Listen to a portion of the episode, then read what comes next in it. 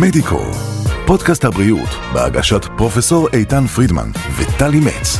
שיחות עם האנשים שעושים את הרפואה בישראל. אנחנו אה, מדברים עכשיו על אה, מחלה שנקראת PV, פוליציטמיה ורה. מחלה נדירה, אה, השכיחות שלה באוכלוסייה בישראל, בדומה לארה"ב, היא 2 ל-100 אלף. כן, תכף נסביר לכם בדיוק במה מדובר. זו מחלה שבעצם יכולה להופיע בכל גיל, אבל היא אופיינית יותר בגילים המבוגרים יותר, נניח 60 והלאה, אבל לא רק.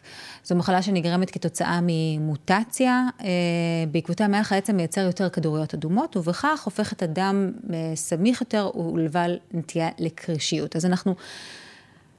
having said that, מה שנקרא, ננסה להבין מה בדיוק המחלה המסתורית הזאת, מהן ההשלכות שלה, למה הטיפול בה הוא כפי שמטפלים בה כיום. בקיצור, יש לנו גם בשורות למטופלים, ותרופה חדשה שכבר נמצאת בסל התרופות, ואנחנו נשוחח על זה ועל עוד כמה עניינים עם דוקטור עדי שחם אבולעפי, רופאה... שימו לב לזה, מנהלת שירות תחום המחלות המיאלו-פרוליפרטיביות, הצלחתי, אמ, המערך להמטולוגיה, בית החולים בלינסון, מרכז רפואי רבין. שלום, דוקטור שחם אבולעפי, אני מאוד שמחה שאת כאן, כדי לעשות. לנו קצת סדר בבלגן. אז קודם כל, אני רוצה אמ, להבין ברשותך באופן קצת יותר כללי, מה זה התחום הזה שבו את מתמחה, תחום עם השם שובר השיניים שבו את מתמחה, מה בעצם הוא אה, מחזיק תחתיו? טוב, בוקר טוב.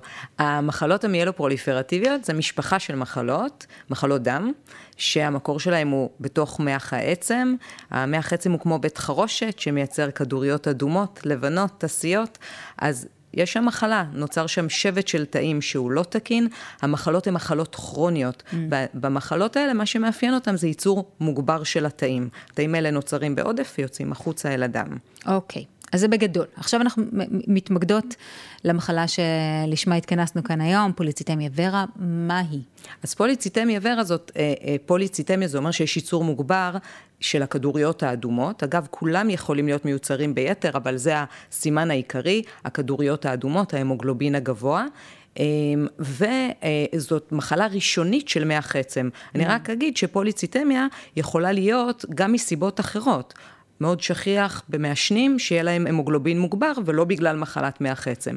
במחלה הזאת, המחלה היא במוח עצם, והיא קשורה בקרוב ל-100% מהמקרים במוטציה גנטית שמתפתחת, אה, שנקראת אה, בגן JAK2, שגורם בעצם לייצור המוגבר של אותם אה, תאים אדומים. למה זה כל כך רע בעצם? אז זאת מחלה שיכולה לגרום לסיבוכים. סיבוכים יותר גם בטווח היותר קרוב, וחלקם גם לטווח הרחוק.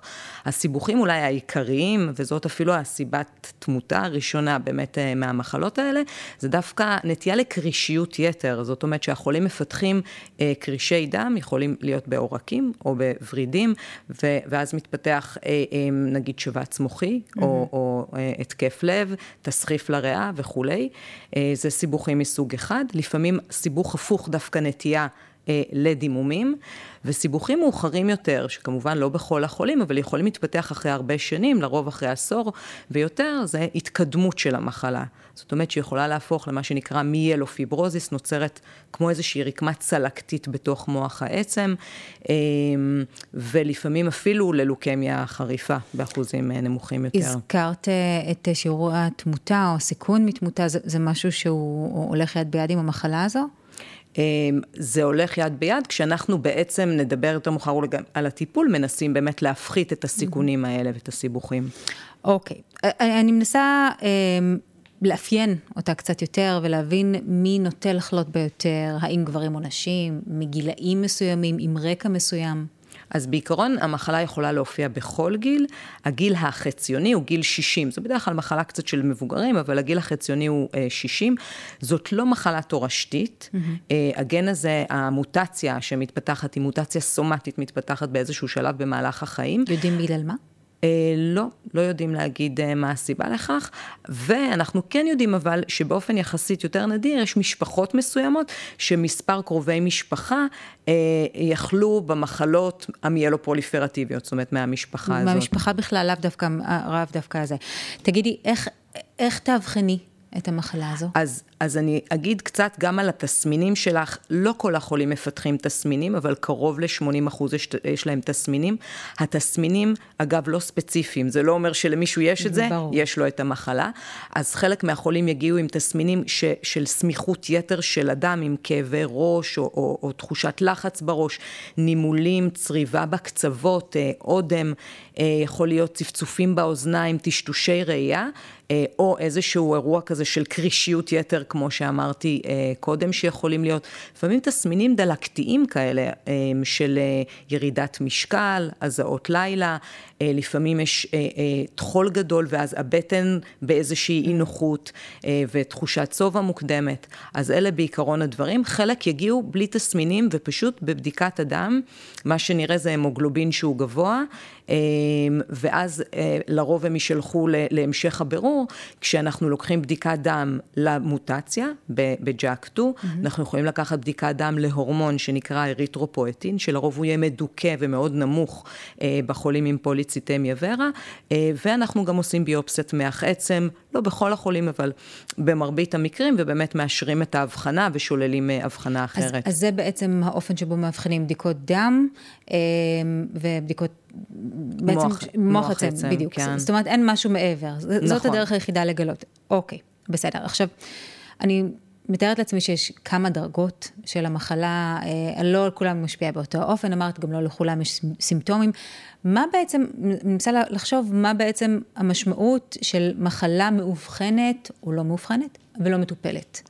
עם אוקיי. הדגש של לא מטופלת. אם לא מטפלים בה, לא מקבלים איזשהו טיפול למחלה, האם זה בהכרח אומר שהיא תתפתח ותהפוך להיות אלימה יותר או קשה יותר?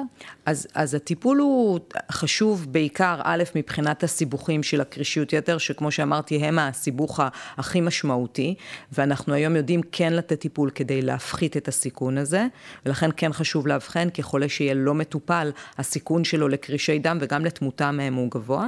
Uh, היום הטיפולים החדשים בעצם אולי, אולי מצליחים להביא או להראות איזשהו סימן לשינוי במהלך המחלה, הפחתה של עומס המחלה, ואולי זה גם ימנע בעתיד, זה קצת מוקדם מדי עוד לומר, אבל ימנע באמת את התקדמות המחלה.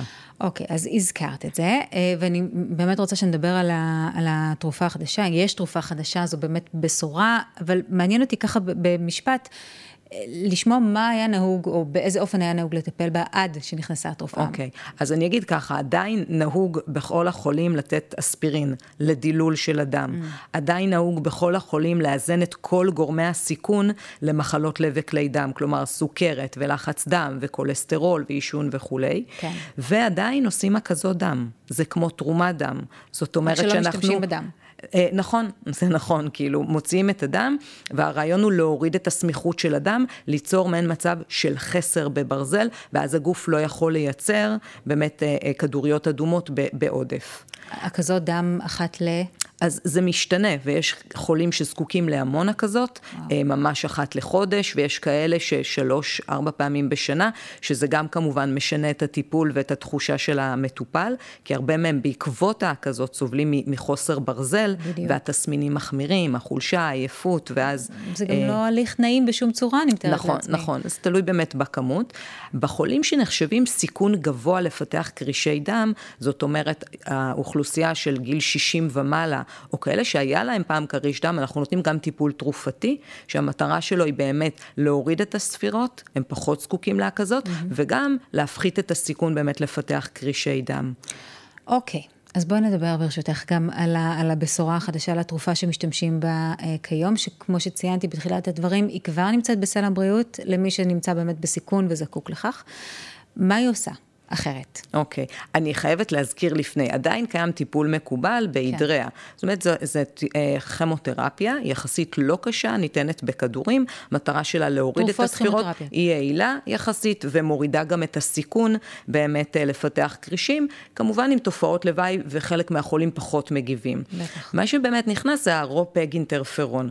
אז אני אגיד שהתכשירי אינטרפרון מוכרים כבר הרבה שנים, הייתה להם בעצם פעילות שהיא אנטי-ויראלית, והיום אנחנו יודעים שיש לתכשירים האלה גם פעילות שהיא אנטי-קלונלית, נגד השבט החולה הזה, mm-hmm. מונעים את הפרוליפרציה, את ההתרבות הזאת של התאים, אמ, ובעצם היום אנחנו נותנים תכשיר שהוא ניתן אחת לשבועיים, יש לו שחרור שהוא מושהה, ולא שלוש פעמים בשבוע או אחת לשבוע, אז זו זריקה תת-הורית שיחסית יותר קלה, ובאמת אה, המחקרים הוכיחו שבעזרת התרופה הזאת אפשר אה, אה, גם לאזן את ספירות הדם בצורה טובה, גם לשמור על מצב שבו הנטייה לקרישיות הולכת ופוחתת, החולים סובלים פחות מתסמינים וצריכים פחות הקזות, רמת הברזל שלהם גם יכולה קצת לעלות, ואולי האפקט החשוב שבאמת הראו ירידה בעומס של המחלה.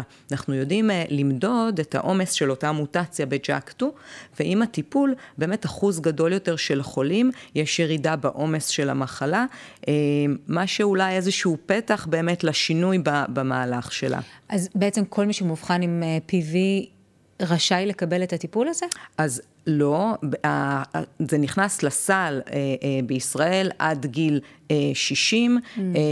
זאת אומרת, לחולים הצעירים יותר באופן יחסי. נכון, נכון. לחולים שבאמת יש להם אינדיקציה לטיפול, או בגלל הסיכון הגבוה, או אינדיקציה אחרת בגלל הקזות מרובות ואי סבילות להקזות, הספירות האחרות שאולי מטפסות mm. מאוד מאוד גבוה, אז החולים האלה יכולים לקבל אותם.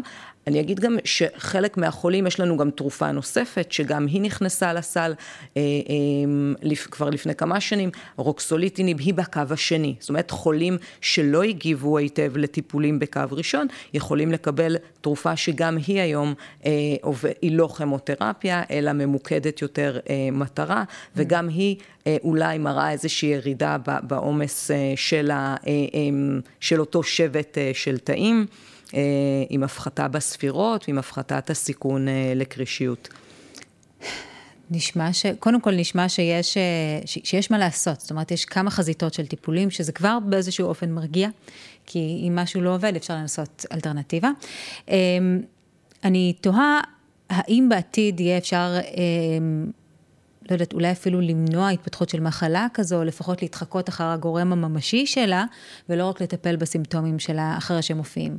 כן, אז אני אגיד, בטיפולים, כבר גם הטיפולים הנוכחיים, זאת אומרת, המטרות שלנו היום, הם גם להפחית את הסיכון לקרישיות, גם להפחית את התסמינים וגם למנוע את ההתקדמות. Mm-hmm. אז כבר הגישה היום אומרת, לא לתת תרופות שיחישו, כי היו כאלה שמחישות כאילו את התקדמות כן. המחלה. כן. ולכן, גם הרופג אינטרפרון, אנחנו יודעים שהיא תרופה שהיא בטוחה, ובאמת אה, מראה סימנים של הפחתת העומס, וזה הפך, באמת שינה היום את כל הקונספט של...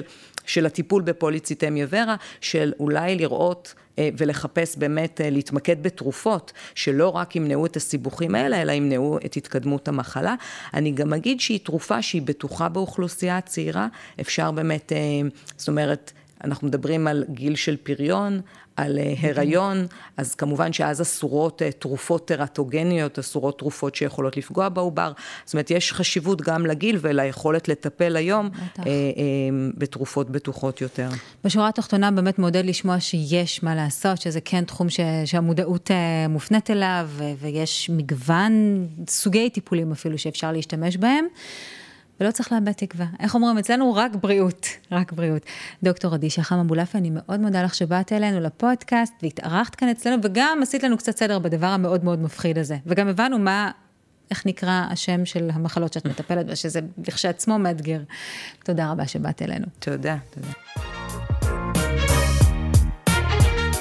מדיקו, פודקאסט הבריאות של ישראל, בהגשת פרופסור איתן פרידמן וטלי מצ. עקבו אחרינו בספוטיפיי, אפל פודקאסט, גוגל ויוטיוב.